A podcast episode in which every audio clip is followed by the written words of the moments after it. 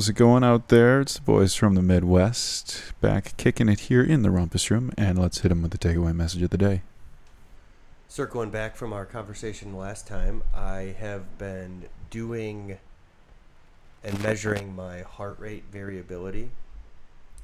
And what it's given me is just a greater sense of awareness in my body and how that reaction is. So, some of the things that I've learned from it are uh, what good sleep does to me, what impact food really does have on my heart rate variability, what uh, my weekend activities, how they impact.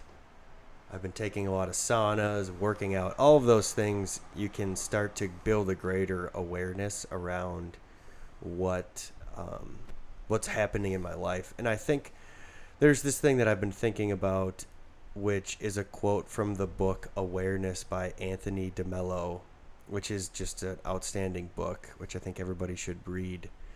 And that is what you are aware of, you can control, but what you aren't aware of controls you. So I've been trying to build as much awareness as possible, and whether that's feedback from other people, you know, feedback from uh, this heart rate variability monitor, biofeedback. What are ways that I can gain some type of objective data on how I'm doing right now? Um, trusting feelings is difficult because they're fleeting and they record. So this is just something that I've been trying to do to build awareness because what I've noticed is once you kind of start to get into these other levels of um, work, you are seeing people that are making controlling decisions that people make all the time, and a lot of times people are not aware of, you know, how does your physician influence what decision you make after the service? How does a comment that you just kind of weren't aware of impact you few days later that's really ticking you off that you don't take any action on? So some of these things that we all just kind of that for me specifically that I don't pay attention to um, really come back and uh, start to control how I think. So that's been a big key for me is how do I gain awareness into different areas of my life. Mm-hmm. Mm-hmm. And uh, speaking of being aware of different areas of your life, you've made a significant change in one area of your life, which I'll let you Yeah. expound on. I got engaged this past weekend. So the Rumpus Room is now fully stocked with partners. Apparently, um, yeah, we are both to be engaged to obviously other people, but um, that'll be odd to say that the hosts of the Rumpus Room podcast one day could be married men. That Mhm. doesn't does not quite compute at this point, but it doesn't have to. No. We have We about a lot year, yeah, plenty of time to enjoy ourselves or whatever. No, um, I don't know. Uh, I've become much less, um, I guess, perhaps immature in my my my view of marriage or whatever. Um, Yeah. I mean, uh, Whatever story we told ourselves. whatever story you tell yourself, yeah. Yeah. And then all of a sudden, you're getting another story told to you every second of every day in your left and right ear Yep. makes you change does um Well, uh, one of the things that really impacted me on, and I was talking about this with a couple guys yesterday, is when you get engaged to somebody, the decision isn't really, it's not made, you know, last week when it happened. That No, decision was not. Made of planning months ago. sure And what we were talking about is there's a certain kind of like downhill effect to a relationship where you are committed and I think sometimes men are less aware of this. You know, whether it's being together for months and setting the expectation with the family or whatever it is. Um, I think we were kind of just laughing about, you know, how aware are men really of these things where it's like, oh, you're engaged. It's like, well, yeah, this decision was made, you know, a couple months ago, and there's a lot of planning and work that has to go into it. Um, I did I mean, the I, am sure there are some guys who just go down to the ring buying store the ring. pick one store. up, and uh, next thing you know, I got they're my. down on one knee. I don't know. I, Uh, that wasn't that's my. not how I roll. no, mine Yeah. was definitely a slow, Mhm. slow build. Uh, indeed. Yeah, and I did the same. I know we talked about this for your experience, but I went and asked permission. I thought it's a respectful thing to talk to the father, and I think that's something that I would recommend doing. It is very nerve wracking. Um, That's true. but I think it was a good thing, and I think, you know, experiencing that uh, with is, is something that I would recommend doing. And we I talked about that with my significant other, not like oh should I, you know, like directly before it, but I think we talked about this before.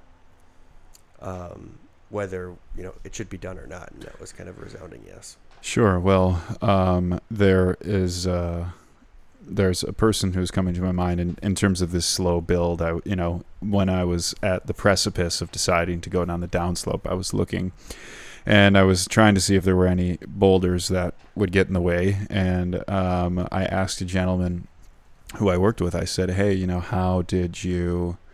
Make the decision to get married and make the decision to have kids. And he's a guy who I really have a ton of respect for. So I really wanted to know like his thought process. It's very thoughtful and intentional. And he said well you know everybody all my friends were getting married so I got married. And then I was like well what about kids? And he was like yeah I mean all my friends were having kids so I decided we should have kids too. And this totally blew me back because I never would have guessed it uh, by this by by, this by meeting this guy. Yeah. And he was still with his wife at the time and i found out a little while later that they they separated Hmm. and i was just like huh um that answer makes a lot more sense because at the time i didn't think much I mean, I, you know, they're still together. I was like, oh, okay, not a big deal, Mhm. whatever.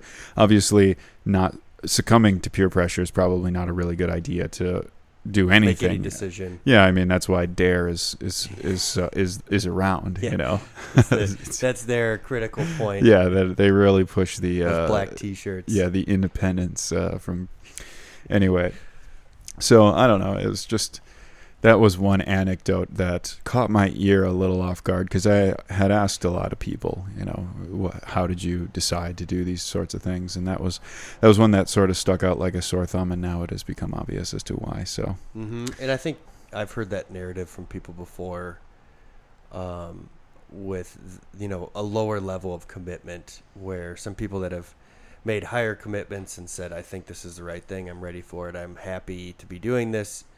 To me, I've heard better stories about that. There was some study I read about relationships, and people are happier together when it's the right one. Like so you're happy happier as a couple. Married men are happier than single men as a couple, as a as a general trend, but men that are in poorer relationships or less are less happy than single men. I heard a similar statistic, but it was uh, parents are less happy than their than their non-parenting counterparts during the parenting phase. But hmm. then, upon completion of the parenting phase, they have higher quality of life because you know they sort of live vicariously through their children or whatever. They have a support system. I don't know what it is, but I thought that was interesting to call out how parenting does suck, and there's definable data Basically, on it. yeah. But um, you were talking about this sliding idea and how you sort of were, you know, going in the general direction. I mean, call it. I don't even know. I wish there was a Sliding's a really sliding is a bad term. metaphor. Yeah, that's not Um, it's because I was thinking like digging, but you're not. You're not digging a hole. That's not. That's not Mhm. equally as. Uh, I mean, that's equally basically as like walking down a unflattering. Yeah, or it's- a heavily wooded path. or it's like a river sort Yeah. of you know a river carves its way through uh through a rock Mhm. over time and it's not like all of a sudden there's a waterfall or all of a sudden there's a deep river basin it's this sort of repeated action um which uh, there's an interesting Japanese philosophy, and I'm gonna mispronounce it, but it's called Watercourse Way, Wu Wu Way, or Wu Shu Way, and um, that's essentially what it means is like be like water like all of the time in every situation Yeah, path of least Thai- resistance I've been reading um, the Tao Te Ching. yeah And that's a great book the way you know, that's Yeah. kind of the same thing. There's just some amazing quotes in there, and I think we'll get into it later podcast because there's it's just so dense and so awesome. Yeah, but uh, I wanted to touch on this idea of because there was some research that said, speaking of this sliding mm, Mhm. idea, research that said that young adults that live together prior to being married tend to have a higher instance of being divorced Hmm. because they develop similar friend groups when they're still in the experimentation phase. Got they it. get pot committed. Now we've bought furniture, we have a dog, all this stuff Yeah. and um, I was extremely aware of that, and I was uh, one of those people who was like, "Oh, that's not going to be me. I'm not going to move in." And too. what do you know? Boom. That's why. That's why I'm just going to say it now. I might drive a mini a minivan. I'm just going to say it. I'm gonna drive a minivan I'm- and make it look cool. it. Well, and then because I know that if I come out and say I'm never driving a minivan, I It's gonna mean, happen. I'm gonna, I'm going to be walking around the Dodge You're Caravan have- minivan lot pretty least, soon here. At least go with one that's got double doors, so you can drive with the double doors open. Yep. I I wonder if they can put suicide doors on them so they come up so you'd look like a cat, like Minivan. like a bumblebee. Oh, I'm sure. I- you, Do you have a black and yellow one? I would like uh, suicide doors, please, on the Honda Accord or the Honda Pilot The Honda Sienna. or whatever they. Who knows what the, the van is? Uh, Pretty soon we'll know all those names and and uh, yeah, I just think as we kind of experienced, you like you and I are kind of in similar life situations right now and Mhm. walking through it. I think taking a step back and looking at relationships. I mean, there's a lot left for us to learn, but it's uh, interesting to kind of look at that like pre-engagement mindset. I think Yeah. that people have. Well, and I feel a lot better about the decision because I've come to the realization in my life that I think it's going to be an additive thing. And I used to have this Mhm. mindset that I was like, oh, that's going to suck from. Take away from Yeah, exactly. And I, I don't view that anymore, which so, I mean, people are on either side of the spectrum for all of existence and it doesn't matter. And, you know, we can get into the history of marriage, which is the purchasing of a woman from the males, from the family. I mean, that stuff is pretty messed up when you get into the thick of it. For so sure, like when you break down. when you break it down, why do you like- actually get married? It's Yeah, an exchange the- of property, and the woman the- is property. I mean, And why does the man or the father walk the woman down the, the aisle? That's what. he's giving away his Yeah. property. Yeah, or- Yeah, and like the ask permission thing, all that stuff. yeah. is- May I purchase your daughter? Yeah, how much? yeah, you know, it's like uh, that. That stuff. Those are why all those customs are in place, and I think people aren't thinking Well, it's- sometimes about that. it's really odd though. Then that that's not a bigger part of the discussion about marriage. well. The, Uh, and I think that the the government getting involved has really messed things up. The Oh, church getting involved. I mean, just yeah, because like then all of a sudden there's benefits for married couples versus single people, and then that obviously you're like, yeah, of course. Why wouldn't you allow you know gay people or people of wherever background or whatever to get married? I mean, they should obviously be exposed to the same sorts of Benefits. societal tax benefits or the Mhm. societal structural benefits. I mean, that's my whole thing about like racism and sexism. Sexism is outside of. I mean, the cultural ideas, whatever. Like oh yeah, we could you, we could argue all in all about what is of what our is the most ideal person, and the Facebook keyboard warriors would be ramping up on their five-hour energy and their social justice, sharpening Mhm. that social, that the sword of social justice, boom baby. and. But all I'm about is removing all of the like obvious structural barriers that exist that propagate these sorts of things Mhm. and then the the hatred the whatever the all that other stuff will work itself out of the system as long as we like strip the system of the structural barriers Mm-hmm. so Yep. I i mean we're not going down that rabbit hole today No, we'll I get just to think that it's one. a- we'll we- just listen to our users as when they, our listeners when they want uh, us to go down that one. yeah so let's roll to the next agenda item which is loneliness company Oh yeah, versus so this yeah. is another quote from that book, Awareness, which has given me a lot of thought. I think we're. I had the idea before that loneliness was solved with company of like the people around you. So by by surrounding yourself with people, you would cure loneliness. Mm-hmm. So what this is arguing for is loneliness is actually cured by reality, Sure. not by company. So people Yep. telling you a story that is true or isn't true, the only way is if people around you are, are true friends and are telling you, you know, this is how reality is. And I think we all want to know, well, maybe we all don't, but I think I have come to realize the more I know about how I really am than just how I want to be perceived, you know, my ideal, who I think I am at my best, um, I've been able to move forward better. And that I think that reality has been something that I've been searching for. Uh, and I think culturally, I don't think we understand that quite yet. I think maybe people our age are still figuring that one out.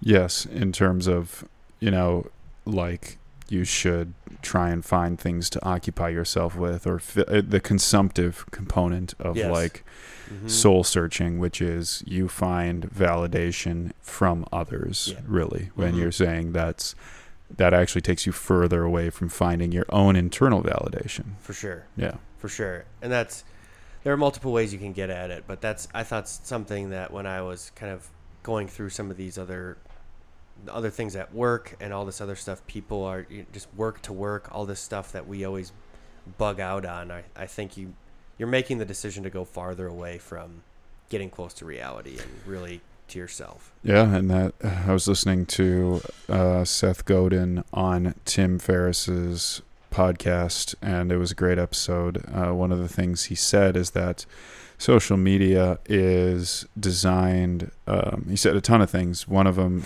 of which was, first of all, as a social media consumer, you've turned yourself into the product that is For being sure. sold. You are being sold, which I think just everybody should at least have aware an awareness of. 100% Second is that social media has this um, this distracting quality, which takes away the pain of being lonely. for sure And what it does is it takes you out of that reality. hmm And his point was that people who sit in that uncomfortable reality are the ones who notice things and make changes because they're not the ones who are shying away and moving into these spaces of you know comfortable comfortable status distraction. quo Yeah, I I loved that idea because um, I think it I think it articulates how innovation occurs yep in a in a in a very tangible sense, which is like it Turn it occurs in the discomfort. hmm I mean, and I I've always been a big believer of you know. It, there's a lot of reasons to why people have these success stories in terms of coming from nothing and you know now you have something yep. and I, I think that um, that keen awareness, that that acute awareness of discomfort, is can really be the source of a lot of greatness. It is, and I think that's something. The farther I we I am getting into my work, and we're we're being more and more successful. It's answering the problems that people have not answered before, or leaning into these areas that are not necessarily people aren't aren't aware of, and they're not really dealing with. And I think that in my life, I've noticed when I fall into discomfort or do things that I'm afraid of, uh, it gives me a higher return. There's a higher return on my time investment if I do something that I'm afraid of. Like starting a company is something that is scary. I mean, you did it straight out of college. And, you know, making those tough decisions of like, this isn't working anymore. All of the signs are telling me this isn't working. I'm going to try something else. That Mhm. was me leaving a nice consulting job where I felt comfortable. I could have done it for, you know, another 10 years and I'd be fine. That type of thing. But that's just not how I think you make real transformational progress, you know, personally. That's why I've been trying to push the envelope with some of these HRV things and some of the other stuff to just understand more, but then also challenge myself, you know, lean into the discomfort, you know, look at critical habits that I'm doing. Um, all that stuff has really started to, I think, help me, you know, I think lean in is the term people use, but really look into what's causing me some pain and why is it? Go for it. Mm-hmm. Makes me think of an interesting change management project that I'm on right now, where we've got uh, a group of people who are, say, they're performing a task at a rate of 1x. And in order for the entire organization to break even, they need to double their productivity. Whoa. Yeah, big deal. Um, and there's a variety of different factors that are impacting this, but uh, these are highly skilled workers, and we need to double the amount that they get done in a day. And um, it's been so fascinating to watch their leader move through this process. And one thing that I've seen is um, a lot of needing reassurance. Uh, she's been needing the answers kind of given to her, and I, I think that's Is it because of fear? I think it, I think. I think there's two reasons. I think internally she that's her nature. And I think two is she's been brought into an organizational position where she has been shall we say I don't think sideswiped is the right, but she's been like cut down from behind unbeknownst to her until Mhm. later on. So obviously that would give you more of an inclination where you would want to be like consensus building all of the effing time. yeah, there's not a lot of trust. Maybe Not a lot of trust. Mhm. So I understand her needing reassurance in that sense. But it's a super fascinating project because I'm working with another woman who's just extremely talented and she just has business acumen and she's just sharp and she's no bullshit and she is straight to the point all the time. And I've have learned a ton of a ton from her from being in like three meetings with her. That's cool. It is, and um, she uh, finally aired some of this stuff, and she was like, you know, are you picking up on this too? And I said, I mean, it's just straight up. I said, yeah, you know, I mean, there's a lot of assuring going self reassurance that's needed, and and we spend an almost an entire meeting talking about like reass- reassurance building. I mean, Mhm. it's and I am trying to give this individual the benefit of the doubt and be like, you know, I still think she can do it and all this stuff. But um, uh, the the consultant who, what I have to give her credit for is pointing this out, which we're all aware of, hmm pointing it out before anyone else, talking about it, and then putting things in motion such that she's already planning for like well the reality is we're not going to have the discussion about if this person isn't the right person for the job in October because that'll already be too late for the business unit and we're going to have to Mhm. jettison half of it. Yep. Wow. Yeah.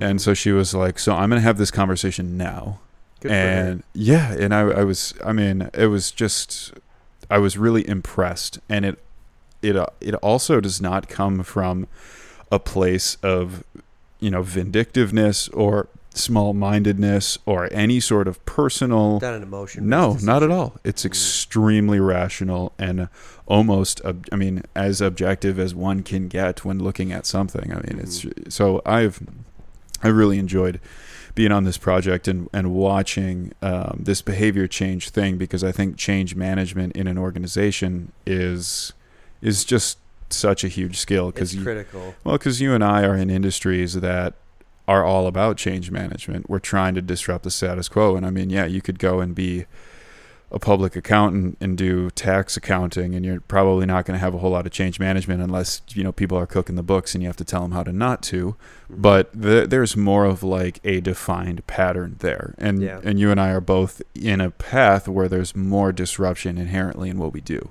And I so my view on that skill set is it's one of the most important skill sets people can build in this new economy, in this economy of big companies, technology, da da da da. Because there's going like the the industry of change is the like the only Yeah. one that'll stay around, and I think sales is you know people bring sales into it, but I think change is something people need to learn. How do you get an idea into somebody's head and make them do it. I mean, that's just the basis of work almost the entire time. So I've spent a lot of my, you know, last five years, and especially with this company, researching how what's the appropriate change management process. And there's no, there's no key solution. There's no, there's no like, all right, this is the one thing you do. Mm-hmm. There's a lot of people that have a lot of methodologies that can run around and show PowerPoints and do consulting deals, but really, uh, there's just it's not an exact science, and I think there are definitely tried and true methods out there. But I would encourage anybody to go out and research change management because it's just such a skill set that I found valuable. I think it sounds like you found it valuable. You, when you see somebody else that does a great job of it, you always gain a ton of respect for them. Well, big time. And uh, one of the other things that I learned throughout this engagement is uh, how a lot of times in meetings it's better to say less. Holy oh yeah, you're I mean, yeah you're right on. And, and it's because I've I've witnessed this individual like sort of repeatedly seek assurance in such a way that is almost um it's worries. It's troublesome. Yeah. I mean, so you're making judgments now based on kind of the communication that's happening that let's just say if somebody had a problem, they didn't air their dirty laundry, mm-hmm. they could maybe figure it out or they wouldn't. I mean, the political repercussions of saying this in front of people is causing them a lot more harm than good. It is, mm-hmm. and I feel a little bit sad about it because I do think she's in fact talented enough to rise above this. But yeah, another funny thing is about how hard it is to get to one be aware of your tendencies. Yeah. Uh, and two, Lifetime. then to change them. And mm-hmm. another example she gave is that, you know, she says she's a pushover when it comes to her children and like staying up late or eating ice cream in bed or whatever. And she sort of made a joke that she was like, "Oh, you know, they're only going to be little and small for this long, so I can continue Classic. to swaddle them." Classic. And I could see steam coming out of this other woman's ears who was more on the sort of like you're going to do what I regimented, do. Yeah, yeah, regimented. You're going to do what I say when I say it and not have an issue with it. And and and then all of the sudden, her leadership style is relatively similar to this sort of um, you know this approach to parenting, which I thought was was kind of fascinating. Yeah, no, and I think people, some people do a good job of separating. You know, separating their different lives, and they have like a work mode and a home sure. mode. I don't. no, and I think we I'm trying to build more of that fluidity too because what I've realized is people they want you to reflect a certain version of themselves. And so yeah, you need to be so and this is an interesting conversation I had with my family this weekend is we are pretty say things how they are. This is how you should be, but a lot of times there's ego in saying what you think and that it is right. And instead and sometimes people all they want to hear is what they want to hear. What they want you to repeat back what they're thinking.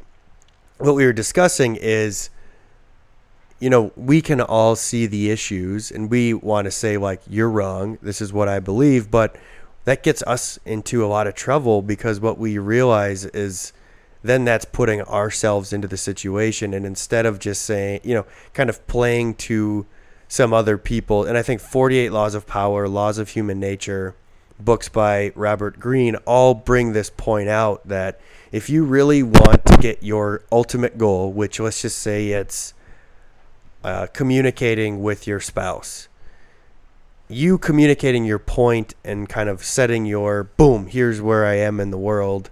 This is what I think. If you don't think this, then you're wrong. That backfires a lot of the times. And so communicating in their language, which sometimes I have found that I think like, oh my gosh, you know, I need them to know exactly what I'm feeling. You know, sometimes you, you have to dance through that a little differently. And I think we were talking about taking, I know this is a long deal, taking the viewpoint of what the other person wants and needs and how do you kind of use that or not use it but you know leverage that in the conversation to move it forward and that's been such a complex thing that we've we were all talking about this um, and how we struggle with this because it's our nature to say like boom here i am this is what i think. Sure. and you know we i take a lot of pride in this is who i am this is who you're gonna get. And this is what you're gonna get with me so you know what what i where i stand. I mean that's a and it's a good i i felt like for a lot of my life this is a good place to be. I'm just trying to figure out what the appropriate balance is to here's where I, where i believe but also how do i step into your world a little bit and communicate because what I've realized in all of my sales experience is I can say, like you just said, I can say a lot of things in a meeting, but what's most effective is how you make these people feel afterwards. You know, Sure. if they have a problem, do you answer their question? And and the way to get that is to let them communicate to you. So I've it's just been kind of a constant struggle for me on how do I continue to come forward and, and gain this perspective and some things work, some things don't. It's just a lot of trial and error for me. That's for sure. It always is. Mm-hmm. Always is. Well, that's all we got for you today, folks. Tune in next week when we'll be back kicking it here in the Rumpus Room.